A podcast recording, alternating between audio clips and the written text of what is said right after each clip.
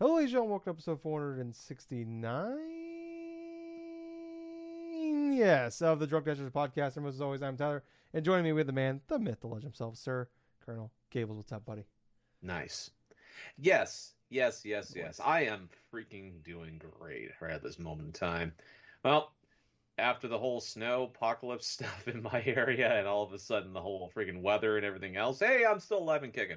But most importantly of all, though, this is that wonderful time of the year where we're going over our 2021 games of the year. Hey. Yep, yep, yeah. It's yeah, we are. Oh my god, dude.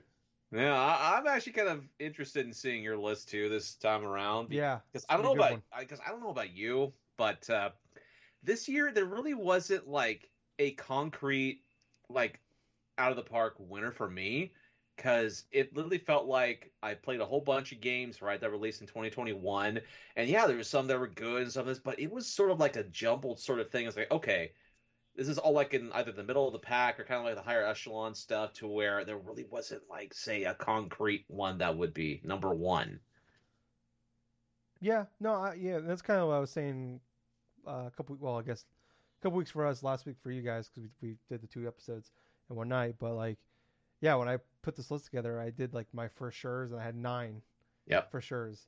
I'm like, fuck, this is gonna be hard, but it ended up coming a lot easier than I thought it would be once I started breaking everything down. Well, yeah. I'll, I'll, I'll, jump obviously when we get to more into detail and start naming names here. Um, you know, but like it became easy to separate than I thought. It was still tough, don't get me wrong, but the battles weren't. When I got to the individual battles, it became easier than I thought it would be. Um, still, you know, challenging and time, but it wasn't like you know. There's been years where I've spent six, seven, eight hours just pining over my list. I'm like uh, making switches here and there, and then this year I was just like, I probably spent like a good last weekend. I sat down and I spent like a good hour or so uh, putting the list. Like really, probably putting the list together took me like 45 minutes to like get right one through nine in order, and then it probably took me another 20 minutes like to figure out what number 10 is because I had like the I had like nine other games uh, that I'm like, okay, well you guys got to battle out for that 10 spot, but um, yeah, it wasn't as bad as I thought. And then like I probably spent the other half of that was just typing in like my bullet points I want you know for each game and why yeah. it's where it is. But yeah, overall, I mean it was it was definitely tough because they, there wasn't like the like most years like there's always for me usually game of the year is always the easiest um, spot, and everything else is kind of fall. It's like usually no, number two is uh, the hardest one. Like the runner up is always the toughest one for me. Uh, right, right. Yeah, that wasn't the this year. That just wasn't the case. Because uh, yeah, like I said, there wasn't like that clear winner. There wasn't those clear like that clear like gap between everything else. It was just pretty. You know, it was it was you know it was tougher, but it, uh, you know once I really sat down and really thought about it, um, everything kind of fell into place a lot easier than I thought it would be.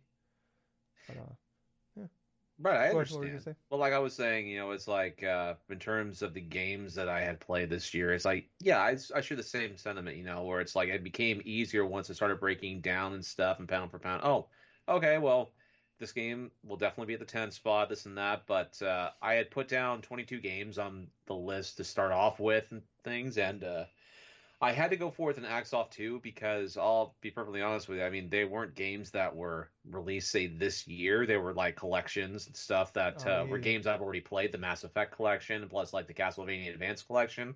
I didn't feel like it would be fair to put them on the 2021 list, for my honest opinion, because it's like they're games I already played before in the past. I know they're good, but yeah. it would not be fair to rank them above or below certain things released this year, only because it's like I want to aim it more towards this year or, yeah. or 2021. This is yeah, 2022. It, it to be yeah. Where it is actually January 1st, which is odd because normally we, we always do this the weekend after Christmas. Yep. Typically it's like you know the 28th, the 29th. This is the first time I think we're ever actually doing. We've got the full 365 days of the year to, to play these games. Absolutely. Um, it's yeah, weird. So that, yeah, it was very. It's it's kind of funny how it worked out that way, but uh, yeah, I mean, it's it, it, was it was fun to put it all together. Um, you know, I always look forward to doing it. It's I mean, outside the panic attacks and then you know from doing it, but uh, yeah, it's always fun to do. Uh, real quick, I want to mention my setup is different right now. I was telling Gales for the podcast, like an hour before we hopped on, uh, a, a breaker went out, um, and I went to go set it, and unfortunately, everything's fine except for the one outlet that my computer plugs into. Uh, it just isn't working now. Uh, so I, I, like had to move everything over. So now like I have this whole rig set up. Uh, it's just a mess right now of cords, and I got like literally uh, across my my door into my apartment, uh, about two feet up, is hanging my uh, Shure my power brick that has all my plugins for my computer in it. Um, just so I can do this podcast uh, for right now, just get through tonight, and then I'm gonna have to figure something out. Uh, talk to the landlord, hopefully get that fixed uh, before we record again in a couple weeks. Right. But, uh, yeah. So that's why, like, right now you're seeing that's my refrigerator right there. Uh, you can barely see it in the stream. Right there is a my vegetable oil. Uh, so that's what's going on with that. That's why everything's different right now. Uh, hopefully, when we come back, uh, we're gonna do um, two episodes. We, we do part one. We're gonna do both episodes tonight, but we'll do them one week apart. So you'll get part one tonight.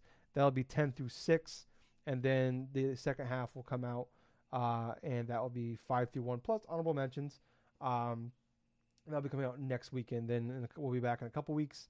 Uh, what the 14th to with with going back to our normal podcasts. So uh, unless something crazy happens, we're we're gonna be taking you know, we'll be off next weekend, but who knows? It's like a direct drops or something like that. Then we'll do emergency pod or adjust if we have to. But uh, normally you, that first chunk of the year, now a whole hell of a lot's going on. So right, um, feels usually pretty safe for us to take off uh, that week at least. But um, yeah, I mean, I mean, I guess before we, you know we jump into, give us how was your Christmas, buddy? Uh, well, Christmas was actually pretty good. You know, it was pretty quiet there wasn't really too much like craziness. It was kind of the same thing like with New Year's Eve, New Year's Day, and stuff like that as well. A lot of people on the the roads, obviously, and then uh, I fell asleep. Like I, this is the first time I've ever done this. I fell asleep before midnight, and so oh, I, really? I, didn't actually watch the thing. I was so fucking exhausted from that day, but uh, yeah, both Christmas and New Year's and stuff like that. Yeah, they were fairly relaxing. They were not heavily stressful and stuff. I mean, obviously got a bunch of candy, bunch of like other various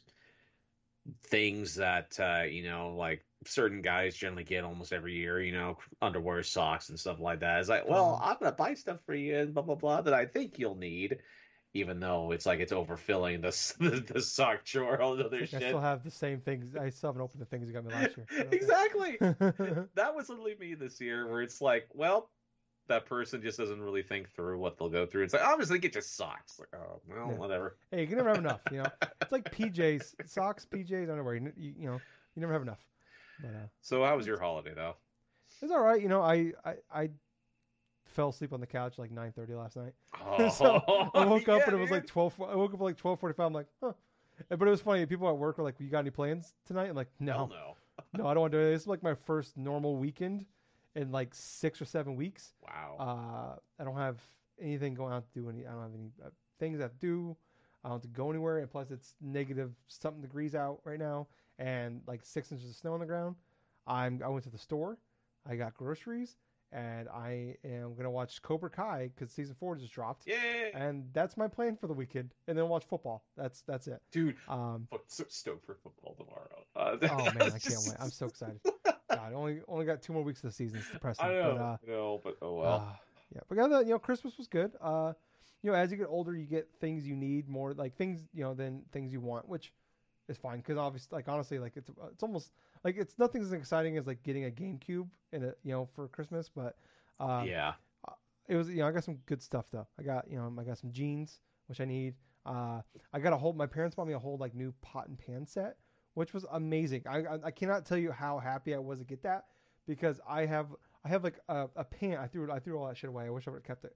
I had like the pan that you like make macaroni in and cheese in and shit. Uh-huh. Uh But I didn't have a handle. There's, but the handle's been gone for like a year. Oh. so I'm just oh, like, that's I just horrible. Have no handle on. So it's been yeah yeah. So you just do your best to drop it.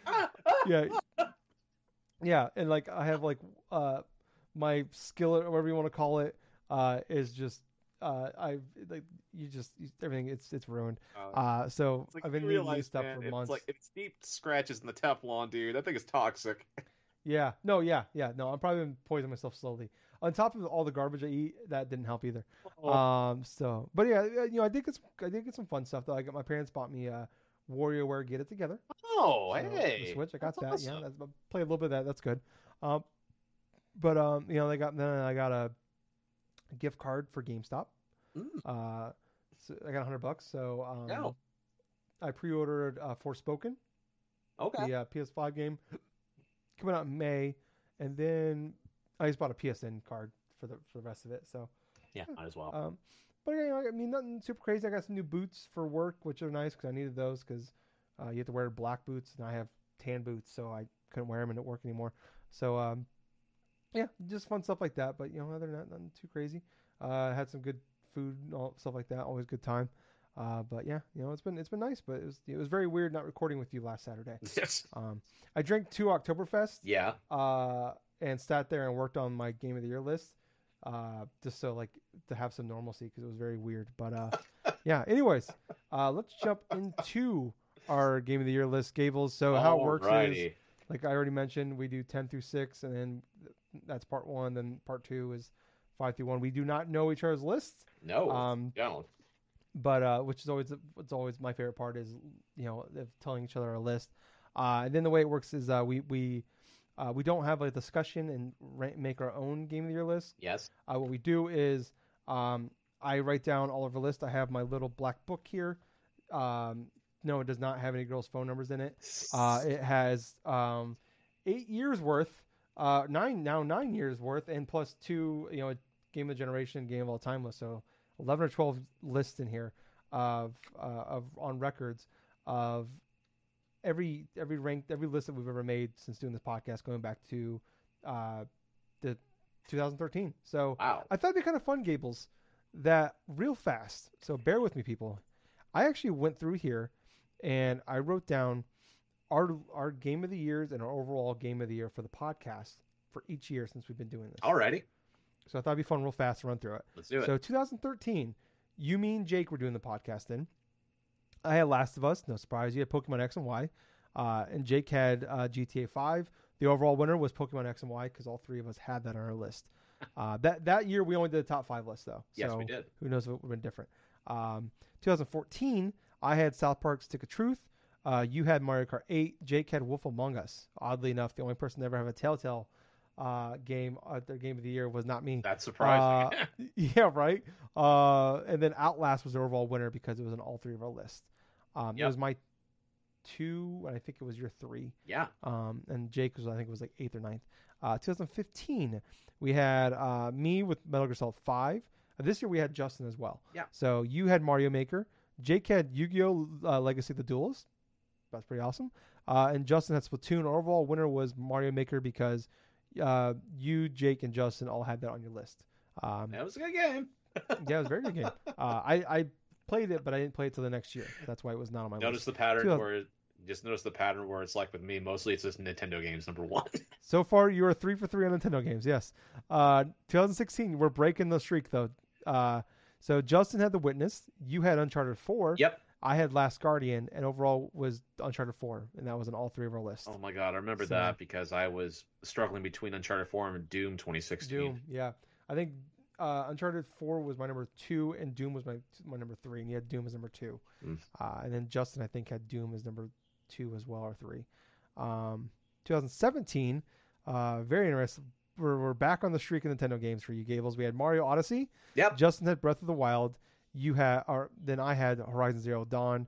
We're starting to see a pattern here with me on PlayStation games. Uh, Mario Odyssey was our overall uh, winner that year. So I want to look at this real fast. So I've had Last of Us, uh, Uncharted, or Last Guardian, and then Horizon. So three out of the four years I had PlayStation games. But uh, out of five years, we've had one, two, three years have been Nintendo uh, been Nintendo games. So Mario Odyssey was 2017 Drunk Nerds game uh, game of the year. Uh, 2018, it was three of us still. Uh, We had me with God of War, so continuing streak of PlayStation games. Um, you had Celeste, which was also my number yeah. two, and then Justin had Red Dead uh, Redemption 2. Uh, overall, our number, our game of the year was Celeste. 2019. This was an interesting year. You and I only had one game in common. Yep. It was your number three, and it was my number two. Uh, but you had as your game of the year was Fire Emblem Three Houses. Yeah. I had Gears Five. So finally a Xbox game made game of the year. But Gables every year but one you've had every year but two you've had a Nintendo game as your game of the year. Yeah. Overall winner was Untitled Goose Game. That yeah, was game of the year.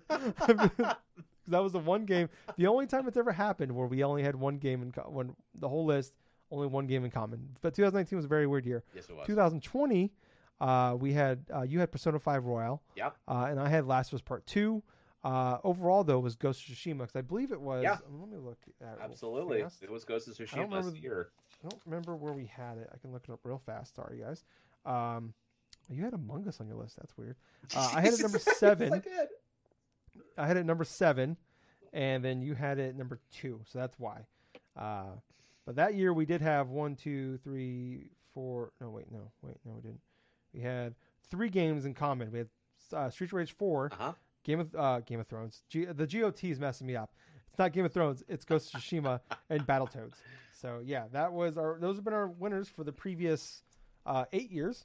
Um, Yeah. So six of the eight years, Gables, or five of the eight years, you've had a Nintendo game. I think s- five of the eight years, I've had a PlayStation game. Yeah. So we got we got something going on here. So, but I feel like maybe this year though that might not be the case for for for us, Gables. I don't think so. Um, minor spoilers. Um, but uh, anyways, uh, let me. I gotta start doing time codes here. Sorry, one second, guys. Uh, oh shit! I am so sorry. I am trying to do too many things at one time. Um, previous winners. I say it was 12 minutes mark. What the fuck it? Sorry, people. You you got to bear with me on this one. Uh, all right, guys. Uh, so now we're to do our top 10. How it works is we go one by one. Like I said, we don't know each other's list. The way it works out is that we are we it's brand new games for that year of tw- uh, of 2021. Um, we do we do allow like remakes, um, uh, we like expansions, things like that are allowed. Uh, so typically we don't do like like Gables sum up collections, remasters. Uh, if it's just a straight up remaster, we don't really do those uh, collections unless you got. It's either got to be a pretty bad year or you got to have a really good case for what, why those are on there. Um, but uh, yeah, that's usually how it works out for us. Uh, Gables, how would you want to do this? Do you want me to go first or would you like to start? All right. You know what? I'll go ahead and I'll start first this time. Okay. So for my number 10, my number 10 is going to be a game that did come out towards the tail end of 2020, but it does kind of fit in that range, and that is Astro's Playroom. Oh, okay. All right. So with Astro's Playroom and stuff, when I first got the PlayStation 5 earlier, like at least around, I want to say around March or close to April inside 2021, that was the first game that I wanted to go through and play. It implemented a lot of the PS5's features and stuff, but I thought it was a fantastic game in general because it not only made a bunch of references and a bunch of callbacks to a lot of the history of PlayStation through certain games, or certain moments and stuff. I thought it was an excellent love letter to longtime PlayStation fans, and I definitely loved the gameplay of that damn platformer. And that was one of the things that kept me going. It was one of those great 3D platformers. It felt very nostalgic in a way, but at the same time, it had me wanting to go through and get every single collectible, every single thing. And I'm glad to say that that's one of the reasons why I got one of like I kid you not, like six or seven platinum trophies this year. Hmm. The most I've ever done in one year, by the way. That is that in and of itself is crazy. Because besides that one, it's like I had gotten ones for two out of three Mass Effect games, like the Castlevania Advance stuff. I mean, I did it for Spider Man and for Ratchet and Clank as well. Well, Ratchet and Clank 2016, not Rift Apart, but uh, still need to play that one. But at the same time, you know, Astro's Playroom, that was a fantastic game. so that's why that I would just I picked that one to be my number ten. Nice, Gables. Very nice. Uh, all right, so my number ten is a. Um, it kind of it brought me back to a franchise that I was worried that maybe I only liked the first game I ever played in that kind of not that franchise, but like that genre. Right. Uh, and I'm talking about Supermassive Games House of Ashes. Really? Um, okay. Yes. So I, you know, I played it just a couple months ago. Uh, they've, you know, we've had this is the third one in their anthology series. Um, there was Man of Medan and uh, something Hope, Last Hope, maybe I can't remember what it's called from last year. And I thought like Man of Medan was not very good. It's like a six out of ten. Not bad, not terrible, but it was okay. But obviously, Until Dawn was a masterpiece. It was my number two game of the year in 2014. I want to say 2015 maybe. Um, 2014. Uh, I just remember that now. But um, you know, I thought that game was fantastic. 2015. 2015. Sorry. Uh, but uh, that game was fantastic. It was awesome. It was the first game. Like, there's other. We've had uh, like other games close to that. Like we've had Telltale games uh, like that. You know, but we like we haven't seen like that was the first time we've seen something like that. Um, and it was awesome. Came out of nowhere. It was fantastic. It was a horror, like a just a fun, campy horror game uh, that just kind of felt like an '80s horror game in video game form, uh, and it was fantastic. And then they broke off. Um, I, I, it's like the one thing I think like I wish PlayStation could have bought Supermassive Games, but um, you know then we had Man of Medan, and it was like I said, it was it was okay. Uh, Last Hope um, was was pretty good. It was better, but it wasn't as great. House of Ashes really, like I said, re-energized me because there was that stretch there. I'm like, well, maybe I'm just kind of over that genre. Maybe there was like an Outlast situation, right? Yeah. Outlast, which our was our game of the year for 2014. Yes. Um, you know, we all loved it. And that was the first. I mean, I know it wasn't the first game of that type. It was the first one for me. I played that type, and I love that game. Really? Yes. And but everyone since like I, every there's been and there's been a million of them, you know, since then. But like I have tried and played so many others, and they just didn't connect with me. And I didn't really care for them. Uh, and I was just like, I just kind of realized oh, I just like that as much as I did. Even it's a very good game. I'm not saying uh, you know the original Outlast is very good, but I loved it so much because it was the first game I've ever played of that type. Okay. Not so much. I, I don't love that genre. I love that game because it's my first time with it. I don't want more of it. Um, maybe I do, but I just nothing's hit that mark since then. And this really, like I said, brought me back to like, no, I love, you know, the supermassive style games and it's just like this came. It's not as good as Until Dawn, but it came close. It's like I loved like the changes they did like with like it's not so you know there's there's so much gray in there, and there's been gray in the past, but this one even more so. Where like the decisions you make with the characters, or like decisions you make in like quick time events to do certain things, like there's so many like you know the the better the butterfly effect of like you don't really know what the, that's going to mean like and it's not just like it's to mean something right there that's to mean something two three hours from now uh, and it's like i loved like how it turned out like one of the things that was nice was first time ever where all my characters survived you know four there you four, go. this the first time in four attempts with these game and the four games i've them i played this is the first one that's actually I've done that with. But like I loved like where it turned out with me. It was like one of the characters like there's you know so you you are it's like 2000 2003 we've just invaded Iraq. You're, you're in your soldier soldiers trying to find Saddam's nukes, and you are getting in this cavern with all these creatures trying to kill you. Um, but like there's like the husband there's a husband and wife, but they've been separated for like two years, and she's moved on and he hasn't. And it's like this whole thing where like, but the boy, the new boyfriend is there with them. It's like, so spoilers, by the way, for this game of the year. That we're gonna talk about spoilers. We'll let we'll we'll try to let you know when they happen. Uh, but just heads up that things might get said. Um, but like what was awesome was like I said, like you make decisions throughout the game. You don't know exactly what's going to mean later on, but like it turned out for me, like the the husband, the the ex husband ended up like the, the new boyfriend was about to like was pretty much like about to die, and he saved him based off the decisions I made early in the game. Then you have like there's like the crazy like hoorah army guy that like he hates all Afghanistan people. Like he just like he wants to kill them all. And like there's a one of the characters you meet and that meets you meet in the cave is an Afghan soldier, and they end up working together. And obviously, there's like so many different things that can happen. Like you can end up killing each other. It's like so. I was looking at the trophies for this, and I'm like, holy shit! I'm like, I don't even know how like you get trophies for unlocking certain scenarios. I'm like, I don't even know how the fuck that would be possible for these things to happen. Um, and I was looking up like like other like scenarios like that can happen and like on YouTube, and it's like mine ended up saving like they ended up becoming like best friends and all that. Like okay. I loved all that. Like I said, like all these choices felt very gray. It's like I don't know what I want to do here. You know, it's not so always like oh I want I'm not gonna I'm gonna pick the Paragon one. I'm gonna pick the bad guy one. You know, it's like uh, and like the creatures and like learning the backstory of like how they got there and how long they've been there and like what these actually things are and like finding the notes that like explain so much of the backstory. Because normally I pick them up, I don't read them. I just pick them up, you know, to help hopefully get the trophy or something.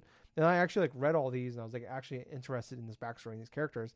And it's like, like I said, it brought me hope that maybe we, you know, the next game in, in line is going to be incredible, and that maybe they got the ship corrected on this on this on these type of games. They know what they need to do to make keep them getting better and better, or at least on par um, in future years because they're doing one a year. And yeah, I'm just hopeful that this is just the beginning of something beautiful, Gables. But that's my number mm. ten, House of Ashes. What's your uh, number nine, Gables? Number nine is a game that I had played a bunch on Game Pass. Didn't finish it, but I did play mo- through most of it, and I thought it was so impactful that it deserved to be in the top ten list, and that was Cyber Shadow. So, Ty- Cyber Shadow is the game that was developed by Yacht Club Games, same makers as Shovel Knight. The oh, game, the publishers. Oh, the publisher. My bad. My the publisher is Yacht Club Games. But uh, anyway, long story short, it's definitely a like a callback to action platformer games from like the NES and like Genesis and all that stuff. Like uh, Ninja Gaiden, it really much takes a lot of its references and stuff from, but the visuals of it looks fantastic. The pixel art style looks very fairly crisp and stuff. The action, the gameplay is pretty damn fun. It can be difficult in spots, especially when you go through some bit of the boss battles. The one boss battle I can remember vividly is the one that I had to take on this freaking like cyber like freaking dragging inside of this tank or some shit and stuff to where you have to navigate the platforms and stuff. And it's like you get to the center of the platforms and all of a sudden you hear the music cue up and you see this freaking dragon like this mechanical dragon who starts surfing under you.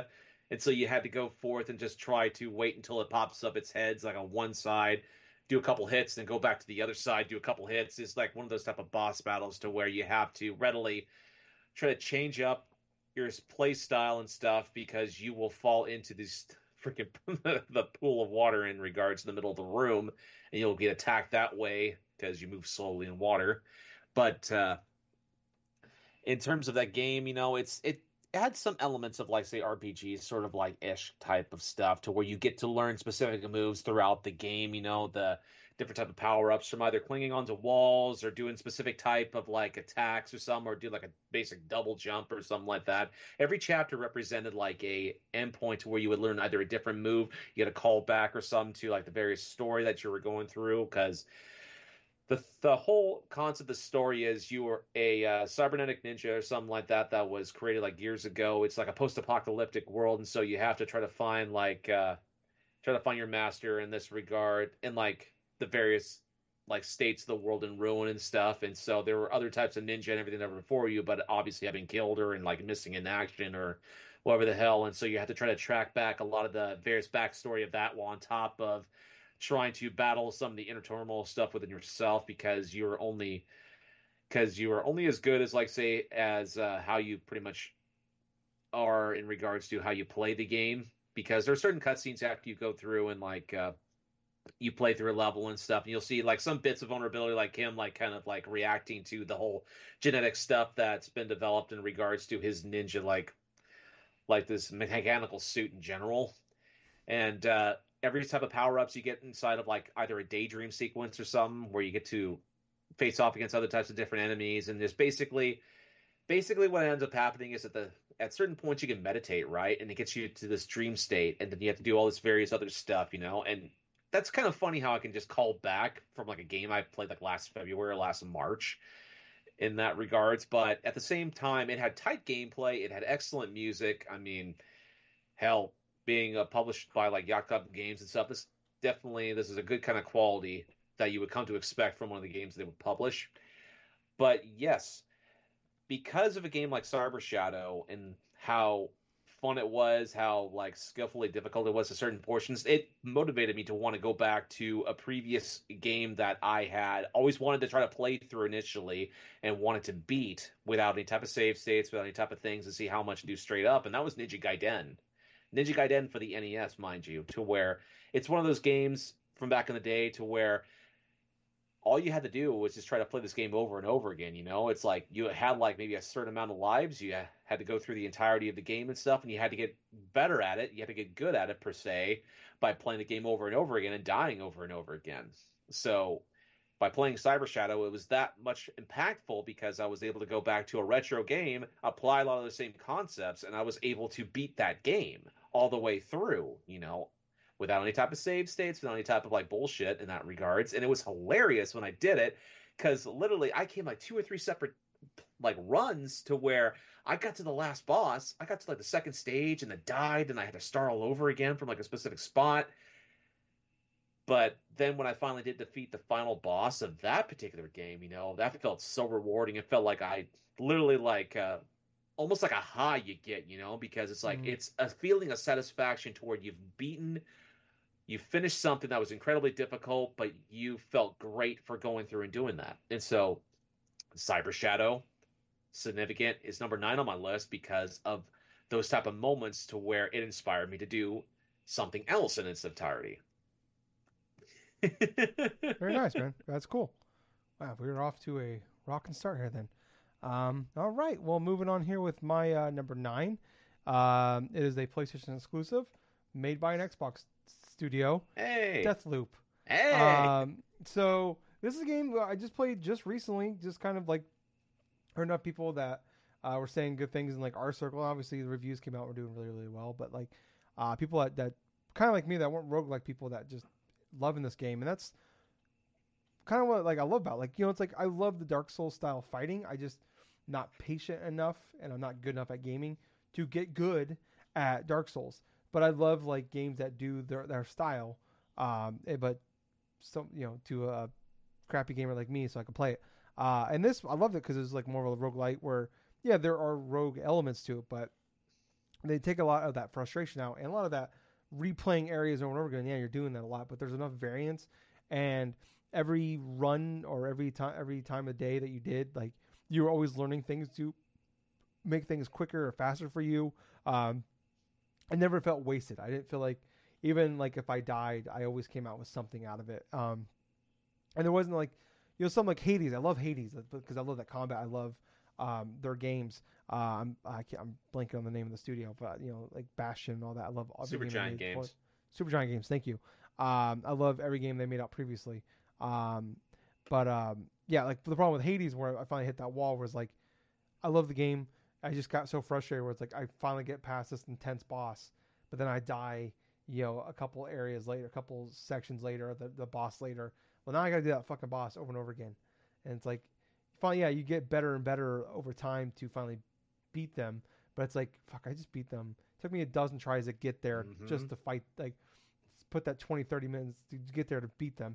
Now I got to sit there and do it over and over again until I finally get. But then yeah, eventually get good enough to get past them. But then it's like, well, now I'm stuck at this guy. So it's just doing that run, doing it over and over again, spending hours and hours, just trying to like slowly progressing, doing the same thing over and over again.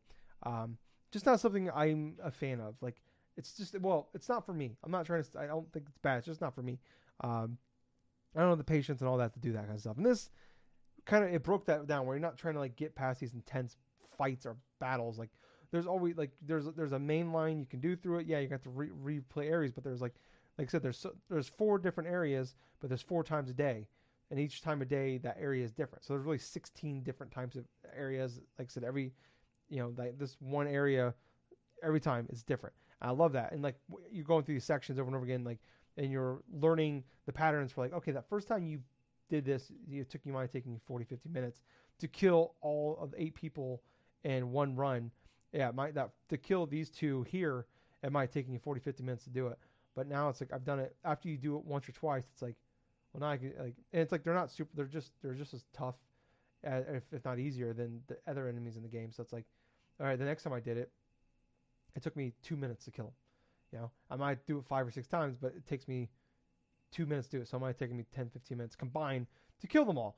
So then do that final run, you've done it enough and it's not too like an excruciating amount because there's so much there's so many reasons why you're doing this. It's like you're doing it's different every time. They don't feel like you're doing that same simple thing 50 60 70 times. You're no. doing it a half dozen times. Um, unless you you want to you want to grind you want to do that stuff like that yeah that's fine. You can do that. Uh, but for me someone like me that doesn't want to do that i didn't have to and it was great. And i love the game. I love the the the back and forth with julian and colt like them talking shit to each other, learning the backstory of what's going on here, why you're stuck in this island, why you're stuck in this time loop. Um, yeah, I love the Dishonored elements with the with your um, you have like the one that like you can dash or you can turn invisible, um, things like that. Like once you and then when you find like your preferred way to play, that's when like I really felt in sync. And you got like I found the guns and the combination of things I like to use. Like I was just like I found my way, I, I perfected my way, and it was just became so easy for me to do. Um, and I loved it. It was fantastic. And when I beat it, I was like, I, I was like, in a lot of ways, like I wanted more, but I was like satisfied with that. But like, I wouldn't. The one thing, the biggest complaint is like as much, like it's cool learning about learning about the everything like that. But like my big big complaint with this, this is kind of a pattern you're gonna see with with a lot of these games uh, on my list is like there's always that. It's not breaking, not terrible, but like my there's always I have like a thing I'll pick it apart, uh, or pick make little nitpicks here and there. And my complaint about this game is that like some of the story, uh, most of the story in the background of the characters is hidden behind like the finding all the notes or the emails or hacking yep. someone's account and finding stuff or just exploring every nook and cranny of the world. So like when I beat it, I was like still super confused about a lot of things and I ended up like watching some YouTube videos that explains shit, and I'm like, wow, that's really cool. I wish that was better explained through the main story. Well, because yeah. some of the best bits you learn is hidden away in doing the side stuff. Yeah, not, like, not everybody wants to take the time to read through hours of text.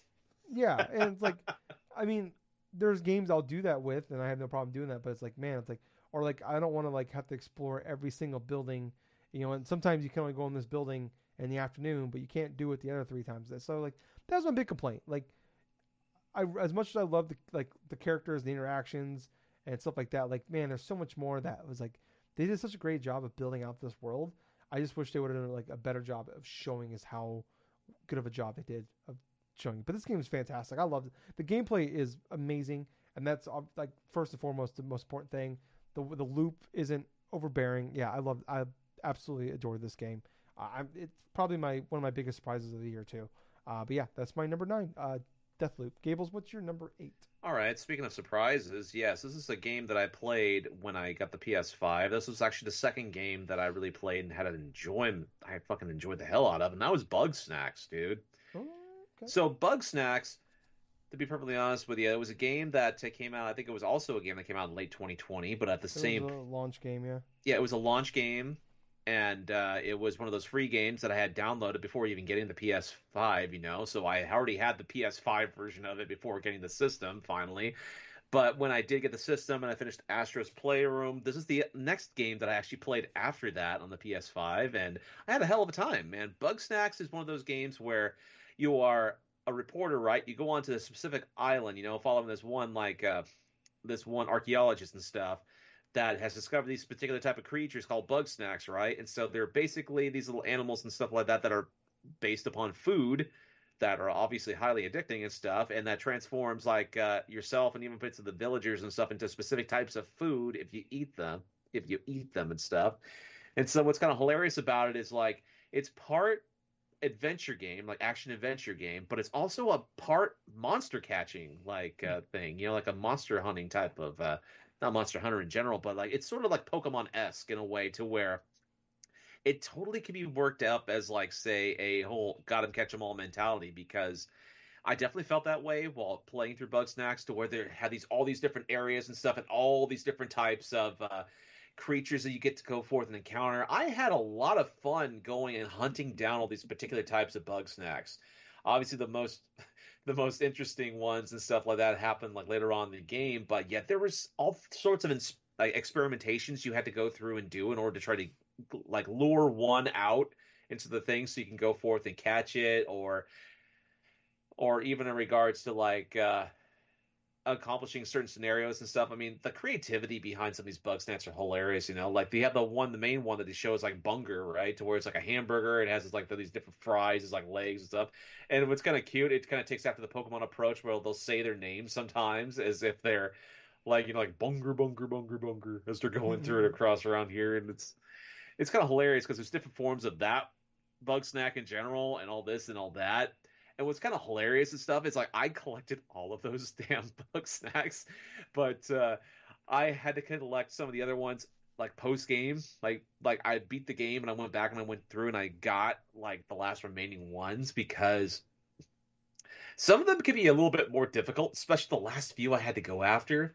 I know that there were other things that are based after certain foods. I said like hamburgers, like tacos, pizza. There was literally a fucking moth I think that was flying in the sky that looked like a freaking pizza. that was pretty hilarious. But uh, no, what was very surprising about this Bugsnax game is one, it did run pretty well. I mean, the the look of it was pretty fantastic. Everything else was going great, but it actually had kind of a pseudo dark story, a dark theme to it. Like, hmm.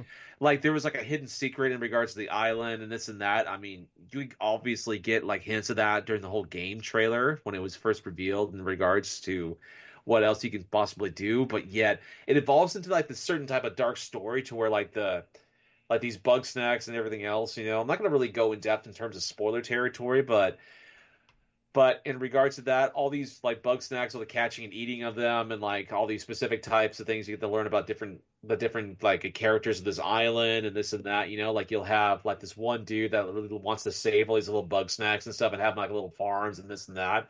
Well, you have another one that's trying to farm like he has a, a specific farm and stuff, right, where he plants bug snacks and they all grow and shit in the ground and this and that but then you'll have like uh, you'll have like these quirky little missions, like the dude that uh, saves all the bug snacks and stuff. He does sleepwalking things, right? But uh, he actually does sleepwalk and eats at the same time, so he'll actually eat some of the bug snacks that he actually has this little thing, and then like he wakes up, and like, "Oh no, not again!" it's just little, it's little funny moments like that that make the game a little bit more endearing in that regards. And you know what? I would definitely suggest to people, it's like, hey, if you're looking for a game that's sort of Pokemon esque, you have a PS5 or even a PS4, or even if you want to play it, I believe it's on PC. I want to say it's on PC. PC. Yes, definitely. Give this game a shot. You know, it's like it's not like say a Pokemon game full front right like like outright and stuff, but it's a monster catching type of game to where it's like you'll have a lot of fun like experimenting with all different types of bug snacks, and you'll actually have a lot of fun like experimenting with the looks of a lot of the villagers what type of bug snacks you feed them because they'll actually change their body proportions. Like say you could feed them like the like a little freaking like uh let's say for example you feed them like a bug snack that's named by the name of Kruki i think it is. It's basically like an oreo right? And like you can you basically can choose a specific type of parts of their body or some that you can have it turn into an Oreo. Like, say if you want to choose a dude's like like his abdomen and it's like his chest and everything, you actually transform into a gigantic cookie and this hmm. and that, and like have hot dog arms and have this all this other shit. You know, it's like it's definitely like a kid's like pseudo like kind of pipe dream. It's like, oh hey, this is my village of food people. but yeah, Bugsnax. That's my number eight. Yes. All right. Nice, Gables. Very nice. Well, my number eight is another game made by Xbox Game Studios. Okay. It is Halo Infinite. Hey, there you go. Um, yeah. So I said this just a couple weeks ago when we were talking when we, we both beat the game uh, that it is probably my third favorite first-person shooter campaign of all time. Nice. Uh, I still feel pretty confident about that. Saying that now, a couple couple weeks removed from that, uh, but like like I was saying, like the combat, the way everything just like this, is the way everything flows together in combat. Like when you just get the right weapons or with with the hook shot and just like the way the enemies work together and the way you like there's so much each each enemy there's like feels like there's some strategy there of how to kill them right. and like work together with with your hook shot or like like I said like like the, the guy with the with the shield. You fucking hook shot him. A hook hook shot sealed pops the shield up fucking pop with the headshot um, or a hook shot an enemy and just pulling yourself towards him elbowing him knocking him out just the way and just the way it all flows together. Like the like, it's like I said, it's like Doom. Like they they talk about Doom was like first person shooter chess, and that's kind of what the, like it just felt like it took a lot from there. Which Doom is my favorite first person shooter campaign of all time. Uh, Titanfall 2 is the other one, if, in case you're wondering. Um, and it just kind of brought me back to that, like an open world Doom. Um, I love I love the weapon and the pilot. I love their interactions together. It kind of added some levity to the Halo franchise, where it's always been very serious, and I still don't know what the fuck's happening in the story at all. And I beat four and five this year, um, and I, I've watched videos trying to figure. I just it, it's, it's definitely not, one of those. It's definitely one of those campaigns and stuff to where yeah, there were questions I had too, especially towards like the. uh the, especially towards the end, especially the ending cutscenes and stuff after the credits roll and like everything else. Like, okay, why is so and so like doing this and that? You know, it's like I thought hmm. that maybe you know like so on and so forth and stuff. And then, going through and react and like just researching a bunch of it and like going to go into like a certain lore videos and how that's potentially going to lead to like a certain ex- like a certain DLC thing like later down the line. I'm like oh god oh dude. endless yeah. Dude I yeah it's oh fuck. it's like I said Halo was like the new Kingdom Hearts. There, eh, where like the story is just spread out everywhere. You got you got to watch TV shows that were like made for TV you got to read the books. You got to play Halo Wars 2. It's Dude. it's Gables. It's I'm I'm Kingdom Hearts. Halo is the new Kingdom Hearts. I'm that's that's it. I'm saying it. I said it. It's done. Put it. It's done. Adjourned. Uh, I said that. Uh, can't change my mind. Uh, I'm gonna put that meme up where it says something changed my mind. It's gonna say Halo is the new Kingdom Hearts changed my mind. It's gonna be my head with that on there. Uh, but anyways, yeah, like I, I love the weapon. I love she was so like, you know, happy and exciting. Like she didn't know the world, you know. Um, you know, just like like it's like you see those people are just always happy all the time. It's like fuck you, God, fuck you. And that's the way I feel about the weapon. I love you. You're awesome. I'm, I'm but I'm, I, I say fuck you because I'm jealous. That's all. She's like a freaking uh, child, you know, because yeah. supposed to be so on and so forth and everything else. But at the same time, it's like she can be annoying at times, the weapon in that regards. But uh, no. the way she learns by process through process and starts learning by like interactions, not only with you, but also the pilot and also with like a lot of the various enemies. I know a lot of the fun. Oh, there was some. There was one moment that was kind of fun. It's like, hey, wait, what if what if he's friendly? It's like, no, he's not. No, yeah, yeah. I just I love that. It's like when like I kill all the enemies, and she's like, "Oh, we did it." It's like, "Well, you did it." Uh, I love like the grunts, like their interactions when you sneak up on them, they don't see you yet, and they're like talking shit and oh, stuff like yeah. that. Uh, like sometimes they're humming the music. Um, you like the like my only really complaint is like I said, like the story. I'm I get the general, you know, like the bad guys. Like I love the boss fights. Um, I'm like the generally the story. I didn't really understand the motivations of like everything that's happening. Uh, of like I don't like I don't understand the backstory behind all these characters and what the hell this means. Um, and I, I it was very Breath of the Wildish. It, it, feels very much like Halo's Breath of the Wild, but also in the Breath of the Wild where like the main campaign parts of like what you're doing is like the least fun part of that game. Or like the Guardian parts in Breath of the Wild and even like the final like section with Ganon uh, were like my least favorite parts of that game, like the fun parts okay. of exploring and all that. Yeah, I can see and that. same thing with with Halo Infinite, where it's like I loved doing all the FOBs and exploring and finding all the the shit, but like and like finding like the audio files stuff like that. Uh, and it's like once you were actually like doing the main missions and you're just like in that same kind of general area and over and over again and had to find the fucking um, power brick whatever to like open up the next door like yeah, that 50th time we've done that, that was kind yeah. of sad. And then just like when you get to that point of no return thing, when they don't tell you that you're at the point of no return, and it's like halfway through the game, like oh no, you're just poop socking the rest of this game. Like you're on this train, you're not getting off. Yeah. Like you, you know, and there was no warning of that. that. That's my only like real complaint. But I like like that's so like I said like when I was thinking about this, like I this kind of list was made where I'm like you know, what, what am I? You, at a certain point, like you have all these great games, you got to find gripes to put them in place. Right. Typically, and that's kind of why this fell number eight. But yeah, I, I loved I loved this game. I can't believe I'm saying that about a Halo game. That I loved Halo, uh, and it was this good, and I can't wait for more Halo. Yeah. Like, it's awesome. So that's my uh, that is my number eight, Gables. Um, Halo Infinite. What's your um? You all right there, Lou? He's being weird. Mm. Uh, all right, sorry. Um, Aw. He just drank a bunch of water. I think he's, he's, he's yeah. sometimes. All right. Sorry. Anyways, guys. Uh, sorry about that. Um, moving on, Gables. What's your number seven? Okay, number seven should come as no surprise, considering that uh, I'm a big fan of this. But uh, this is going to be Pokemon Brilliant Diamond. I was already beginning to write it down when he said something. So. Yeah, yeah, that's a. Tyler knows me so well that hey, if it's a, if it's a new Pokemon, Pokemon game or something like I'm, that, then there's. I'm putting Pokemon BDSM. Not BDSM. God damn it. Forever, it's written down, Gables. It says right here, Pokemon BDSM. That's that's it. Can't be changed. it's mechanical pencil, but it's it can't be changed. The eraser's garbage.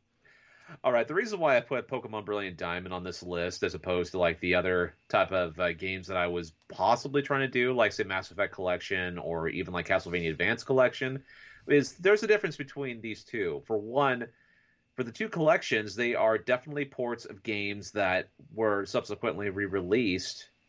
But these were games I had already played before, and they were mostly the same as what they were for their original releases, barring a few changes here and there, some like bestiary things added here or there, or even in the case of Mass Effect, bestiary know. games and B, uh, Pokemon BDSM game, huh? but with with Pokemon Brilliant with Brilliant Diamond though, there was enough to justify it to be like a separate release, an overall improvement upon the original, barring a couple of features. But uh, yeah, for Brilliant Diamond and stuff, it's pretty much kind of like the same thing as the original, like Diamond and Pearl in terms of story wise. There are definitely a definitely some great improvements of it. The visual stuff definitely I feel like is better than regards to the original. The gameplay stuff, there were definitely some features that were improved upon, especially the underground. The underground mining stuff, where you can actually go into different areas. I mean, just collecting specific statues or like just various statues, collecting all the various like stones, and then also encountering like rare Pokemon in regards to different types of grottos that you would come across. There are specific areas to where you would on the map and stuff, you have a lot of these question marks, right, on like specific spots. But if you go to them, sometimes it'll lead you to a specific type of uh, place in the underground. Like, say, there's an Underwater Spring, you can encounter a certain type of Pokemon inside that panel in and of itself. But if you leave the room and re-enter it, you'll come across certain other Pokemon, maybe even a rarer Pokemon than that. And so that type of aspect of it, I felt like was better and better and like implemented than the original release. Because with Diamond, in Pearl's original release, you had just the mining stuff only. You had a couple of different things you could do, like multiplayer wise, with friends, but uh, it didn't have any of that possibility to get like rare Pokemon or even potentially getting shiny Pokemon and stuff like that for that underground portion.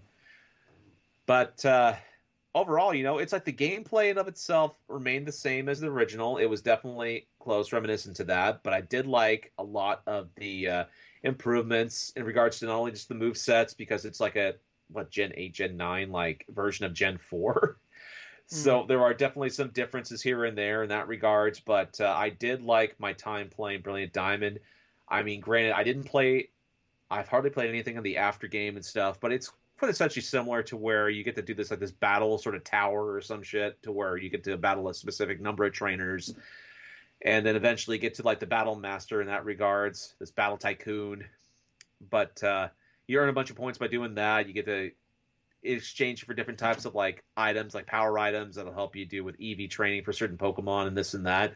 So there are definitely similarities with the original release, but I felt it was different enough to where there are more spots you can go forth and do to get like certain legendary Pokemon. There's definitely different areas to where you can get specific like harder to find Pokemon fairly early on in the game, especially if you go the underground route in specific places around the Sinnoh area.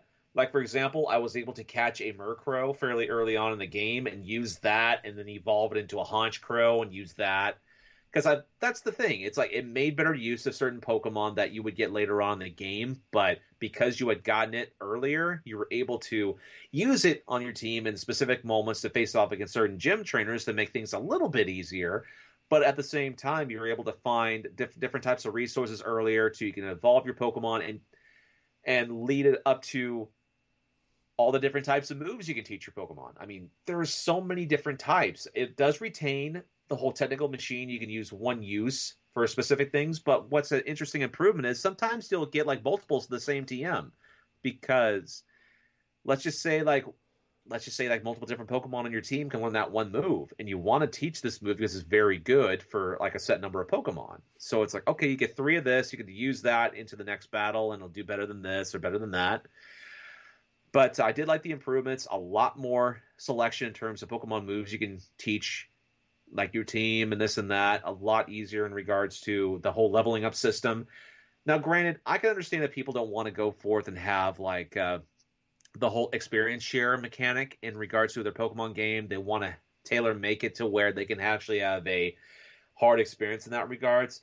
But I felt in regards to Pokemon Brilliant Diamond, especially, the EXP share actually makes this game better because the number one complaint I had about the original Diamond and Pearl back then that was improved upon with this is how monotonous and how much grinding there was in that in that game that slowed down the pace right between gym leaders like 2 and 3 because I encountered the same thing inside this game too. But what made it better was cutting out a lot of the excess grinding I mean, sure, the story did have its pacing issues, and that was part of the reason why this game is like this remastered version is like so down on this list in general, is because because it follows so closely to the original releases, like stories, without implementing a lot of things that were fixed inside the platinum version and this and that. You know, it's like there are definitely moments inside the beginning portions, the first 10 hours or so of the game, to where there are some pacing issues that will lead to a lot of random battles, which will lead to a lot of frustration. And if you just want to get past a certain number of things and just go right through the story and go through this gym leader or that gym leader or something like that, because literally you go first gym leader, second gym leader, and all of a sudden you flash all the way to the fourth gym leader, but you can't face the fourth gym leader yet because you're not strong enough, and so you have to go to the fifth gym leader that you would think, right? So you have to beat that, and then you'll go forth and do it this way and that way. I mean, I got confused I still got confused, and I've played this game at least a couple of times, right, over the years, but still, just doing that portion, getting confused early on, and then towards the later part of the game, it was sort of like an easy street type of thing, to where I've had a, my team already set up. I had this type of move that I had to go through and support. This Pokemon does the setup of moves and stuff for other teammates, and this and that. So it was fairly interesting going through that end part of the of the game up until the champion up until the the freaking champion. And let me say this right now: it's like the Elite Four in general. You have a great constructed team. You're not going to get too many issues, right? I think I may have had like one issue with one Elite Four member, and that was Lucian, which was the main, like the main psychic type trainer that had all his various team of Pokemon. No, it goes from that, and all of a sudden the difficulty spike jumps up hmm. with Cynthia, the Pokemon League champion notorious over the years as being the toughest Pokemon League champion, and for good reason. Because she starts out with Pokemon Spiritomb, right? During that generation, it has no weakness, right? So it's like you had to try to face, try to defeat that Pokemon, do this and do that. Even with the experience share, my party was at their late 50s, early 60s.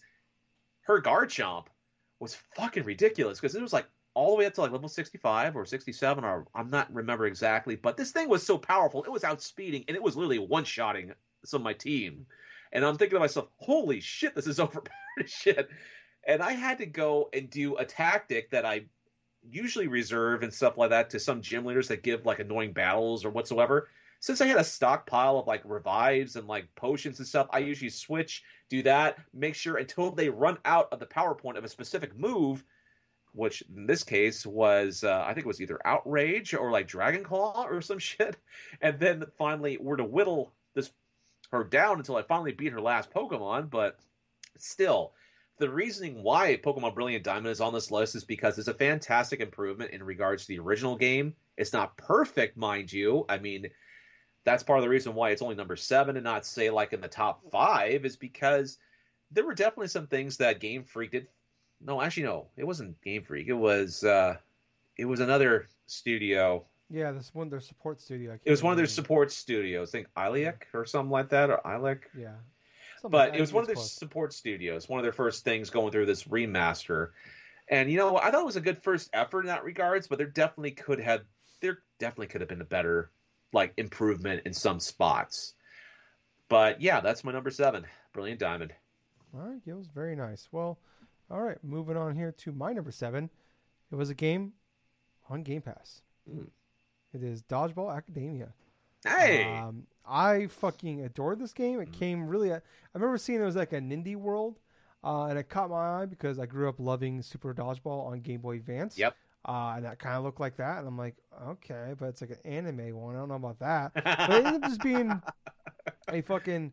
It's like the Paper Mario Thousand Year Door plus Pokemon plus Super Dodgeball combined into making this game, and it's fucking fun as hell and fantastic. Mm-hmm. Um, I remember just and all the characters and like just I loved. I remember just finding all of like all, finding every you know uh, wild battle out there, a la like Pokemon, finding every trainer and fi- fighting them and competing with them, learning different styles, get all, unlocking all your new your new teammates, all the new different uh, you know like their power ups that they can do and all that. Like I mean, I just fucking had a blast mm. playing and experimenting and like unlocking abilities and like doing the underground battle uh, one you can do. I fucking just had a blast with this game.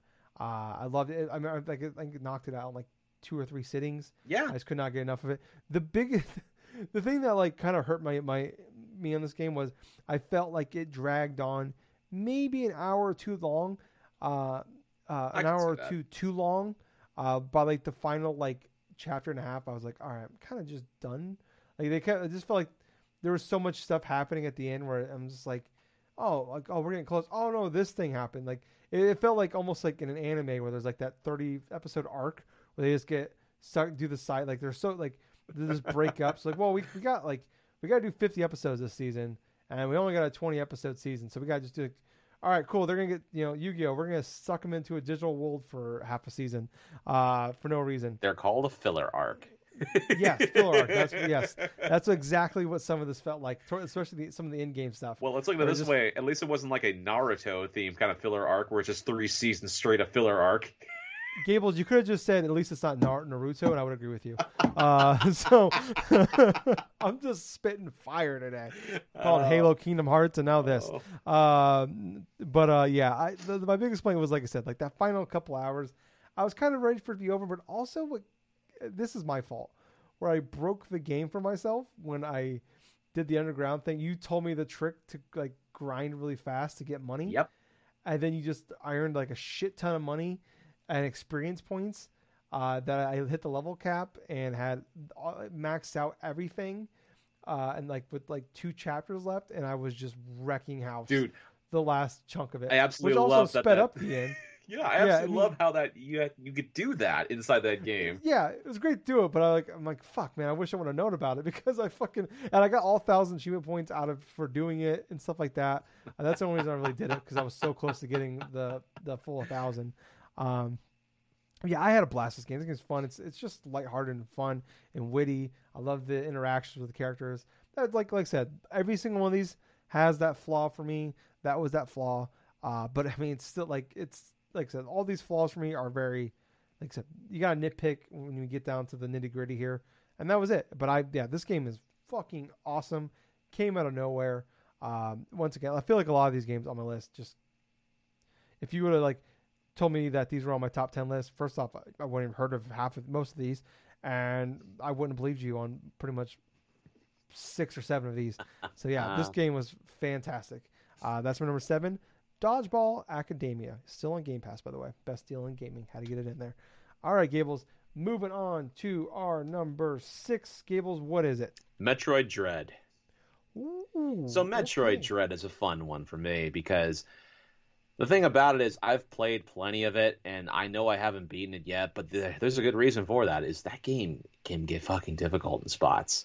Yeah. And let me tell you what, man, it's like it is a fucking excellent challenge. It definitely is one of those type of moments to where it's definitely the great successor to Metroid Fusion in certain aspects of it, to where it is quintessentially like you know what there are portions that are going to be incredibly there are going to be hard portions of this game and there's definitely going to be like a lot of uh, interesting like uh, boss battles you get to do because of that and that's part of the reason why it's on number six on my list i mean i've played enough i've played enough of it to know that what I'm getting with it. You know, it's like exploring different type of terrains. It's like a it's a obviously it's a Metroidvania style of game. You know, I mean this is one of the pioneers of that genre, and so going through the different types of uh, well, the different types of areas and stuff, exploring certain things and stuff, but uh, coming across a lot of those those EMMI robots and stuff, and like trying to take the first couple of out and stuff. Those were some fun, tense moments because it gave me flashbacks of the whole Set X like Samus X thing from like the whole X Parasite stuff, copying Samus's DNA and stuff, and chasing her around and stuff like that. It's Metroid Fusion. It's sort of similar to that in this game, to where you have these five or six distinct, distinguished like EMMI robots that are from the Federation Force and all this other shit, and like uh, that are going through and chasing you uh, throughout certain areas until you find a way to get that specific upgrade to the charge that beam to a certain extent to destroy these damn creatures and stuff. So you can actually go forth and collect the certain power ups here and there and this and that. So for this game, it has excellent gameplay. It's fucking tight. It's it is fucking tight, man. Like the way you can go forth in terrain, different areas, you get to hold on and elevate yourself. Like you get to go forth and like execute like uh, wall jumps and stuff, like easier than you could, like I say in Super Metroid. Which I'll be perfectly honest with you, I'm not as dexterous as a lot of speedrunners in regards to like Super Metroid and do the wall jumping shit because you have to be pixel perfect sometimes with doing that type of stuff. But in Metroid Dread, you don't have to be that way. I mean, you can actually lag like maybe like a couple, like a split couple seconds or something, and you could still wall jump from back to forward to get into higher areas and do a lot of various collecting if you choose to. But I thought that the world of itself was fairly fun. I thought that. Uh, going across like this particular area, just try to investigate why this distress signal was sent out, and then that whole tying into the whole Chozo type of like uh, the main like antagonist in that regards, tying into like say Samus Returns and like the backstory, tying in all of that stuff. I thought it was pretty fun in that regards, but yeah, number six for me is Metroid Dread, is because it's a return to form for like uh, for that franchise in of itself, it's definitely one of the more successful games in that franchise. And since the last mainline Metroid game came out all the way back, like around 2003, I think it was 2002, 2003, 2000, Metroid Fusion. Yeah, yeah, you're right. And considering that this game was canceled at one point and brought back twice. and stuff, like twice, yeah. and it was reworked in a way to where it finally was able to release inside of a generation to where those type of games flourish and are so routine now to where it's it definitely doesn't feel like a generic game. No, no, honestly, no, not none the least though. It feels like one of the it definitely feels like one of the middle of the pack, sort of like almost like a higher echelon in terms of Metroidvania style games. But uh, yeah, it's number six because the gameplay is challenging. It's definitely has some fun explorational stuff. The polish is there. The soundtrack is pretty fun too. But yeah, that's my number six. Very nice, Gables. Number six, Metroid Dread. All right. All right, number six for me. This is the last one for this episode. Then we'll be back for you guys next week with part two. Uh, number six for me, Gables. Up until recently, an Xbox exclusive. Oh. So we've had four in a row of games I played on Xbox, two of which made by Xbox Studios, and the one that was ex- was a uh, just until I think just a few weeks ago was a uh, exclusive to Xbox, and that game is called Death Door. Um, another, you know, like I, I, don't know why I say I, I, I, always want to start. I love this game. Of course I do. It's my fucking top ten. uh, but I don't know why I say that. I always start with that. But yeah, this game is fantastic. It's awesome. Once again, it's on my top ten. I don't know why I say that. But um, it challenged me like no other game has this year and like but in like the positive way of like I just want to keep going. There's no real uh, effect to lo- dying or losing. It's kind of like I said at the top with like Deathloop. Where I love Souls like games. I just don't like. I'm not skilled enough or patient enough to get good at Souls. Uh, but I love when games do that uh, kind of Souls light. Uh, and this was not one of that. It's kind of like Hyper Light Drifter, um, where I love Hyper Light Drifter for the, for the same reasons back. They also kind of like Link to the Past esque with that style, with the fast paced fighting, with the dashing, with a with the awesome dash and sword combat with some shooting in there. And that was kind of like what this was, but we were with the crow. Uh, and you go in the store and you, you know, people, you take these people to the other side basically. Uh, but I just love, you know, like every fight was like meant like wasn't like you few enemies pop on the screen, like you know, but they weren't it wasn't always easy. You always had to be smart and dodge and roll and be fast. You would pay attention. It'd be like and just learning the strategy and beat these guys, work together. And it's like I it just got that like just one more try in me, where like just or just five more tries, Tyler. Twelve tries later, like six more tries, Tyler. Thirteen tries later, fucking finally got it. You know, where like I just kept but like you just kept getting better, progressing slowly, and the and like the punishment of death was very minuscule. You weren't losing.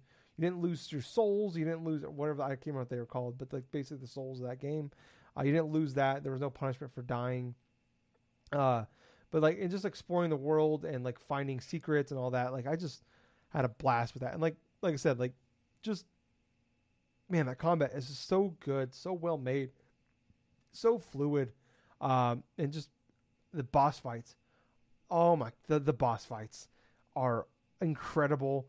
Uh, the way they build up to them. Each world, each area is unique that you find it. You you go around in, uh, and like learning about like uh, these bosses, like as you're exploring and finding out the past, and like you know why they're like refusing to go. Um, and just oh my, it just incredible. The art style, the music, oh Chef's Kiss, fan fucking tastic. Uh, it's on my rotation of game soundtracks I listen to. Um, yeah, just just incredible. Like, the, and like I even like love like the characters in the game, like interacting with characters, like the other crows in the game uh, are like interacting. Like you you uh, meet like Pothead, his uh, because one of like the witch in the game turned his head into a pot, mm-hmm. uh, so mm-hmm. now he's called Pothead. Uh, so, or like there's the Raven that's very old now, and like you know he's trying to get out, and he, and and you're, you're trying to help him out. You got like beat the four areas, kind of like you know kind of like Things of the Past. We had to beat all the areas to get to like get to the other world, uh, and just um, the the final fucking fight is so, so challenging, but um just like getting like that next section, getting better and better, and like the, the, fights aren't very long; they're a few minutes, so it's like it's not that like you know like I talked about with Hades, where it's like it takes you 20, 30 minutes to get back to that section. Um, you know this, you know you got to replay two, three minutes, and you just like getting, you're getting that, you're just like getting into that rhythm and learning and learning and getting better. Uh, and I remember like I posted it's on our YouTube channel here somewhere from I want to say back in July. Yep. Uh, of me like I posted like a short clip, like 15 seconds, where I beat one of the optional bosses, but as I killed him, he shot a thing out and it hit me and it killed me, so we died. so I finally, after dozens and dozens of tries, finally killed him and he killed me. And then luckily I beat him like five more tries. But like I, I just love exploring the world, trying to find all the secrets. Uh, you know, unlocking the new weapons. You had like the bow and arrow that you use to fight with. Um, oh, man, this game was absolutely phenomenal. Uh, one of those games that like just popped up at E3. Um, and was out like a few weeks later. And it was uh, it, as soon as I, I saw it, I was like, it, I was like, oh, I want I want to know everything about that game. Uh, came out and man, phenomenal. What a who phenomenal game. God damn, that game is so. I just these are one of my favorite type of games to play. And like I said, I have been waiting for one since 2016 when Hyper Hyperlife Drifter came out. Same situation where I didn't know anything about Hyper Light Drifter, and then like two days before it came out, they put a, a trailer came out on the PlayStation YouTube channel. I watched it. Same thing. I'm hooked. I want to know everything about this game, and I, it had its claws in me, and I couldn't quit playing it. Same thing with Death's Door. Um, man, ugh, like I said, chef's kiss.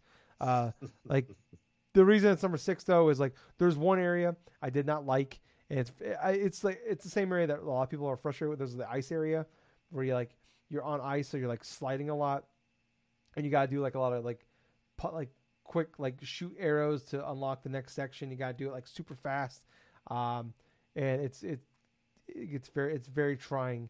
It was very I got stuck there for a good long time. I got stuck there longer than any boss fight for sure, uh, and that was like the one like the one section where I heard a lot of people fell off at. It's fairly close to the end, um, and a lot of people got frustrated with. And that was the same way when I got there. I'm like, oh, I get it. Yeah, this is very frustrating. But other other than that, this game is damn near perfect. So yeah, my number six, Gables, uh, Death's Door. Mm. So that's it for. Uh, well, we'll, first we'll do a, real fast uh, recap for everybody here. So uh, for everybody, so so far we have done ten through six. Gables number uh, so far number ten, Astro's Playroom number nine, Cyber Shadows number eight, Bug Bugsnax number seven, Pokemon BDSM number six, Metroid Dread. God damn it. Uh, uh, my my uh, number ten, House of Ashes. Number nine, Death Loop Number eight, Halo Infinite. Number seven, Dodgeball Academia, and number six, Death's Door. So that's so far our list for top ten games of 2021. Uh, we'll be back with part two for you guys next week. We're gonna record that here as soon as we get done with this one. Mm. But if you like all this and you want to hear more more about us, uh, we are on everything: iTunes, Spotify, Facebook, Twitter, uh, Twitch, YouTube. Like, follow, subscribe, please. Click click the bells. Share. Share is the big thing they can do to help us out. Leave comments. Tell us what tell us what you think of the show. Uh, we really appreciate it. Um, you know, we're just two guys that we do this for fun. We've been doing this for uh, eight and a half years now. Uh, we love doing it. You know, we, we this is just a fun side thing we do. We don't make really any money out of this.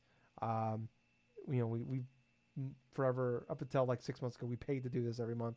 Now uh, we don't have to, which is great, but we don't, you know, whatever. Anyways, we're just two part-time guys. We we we we're just two guys.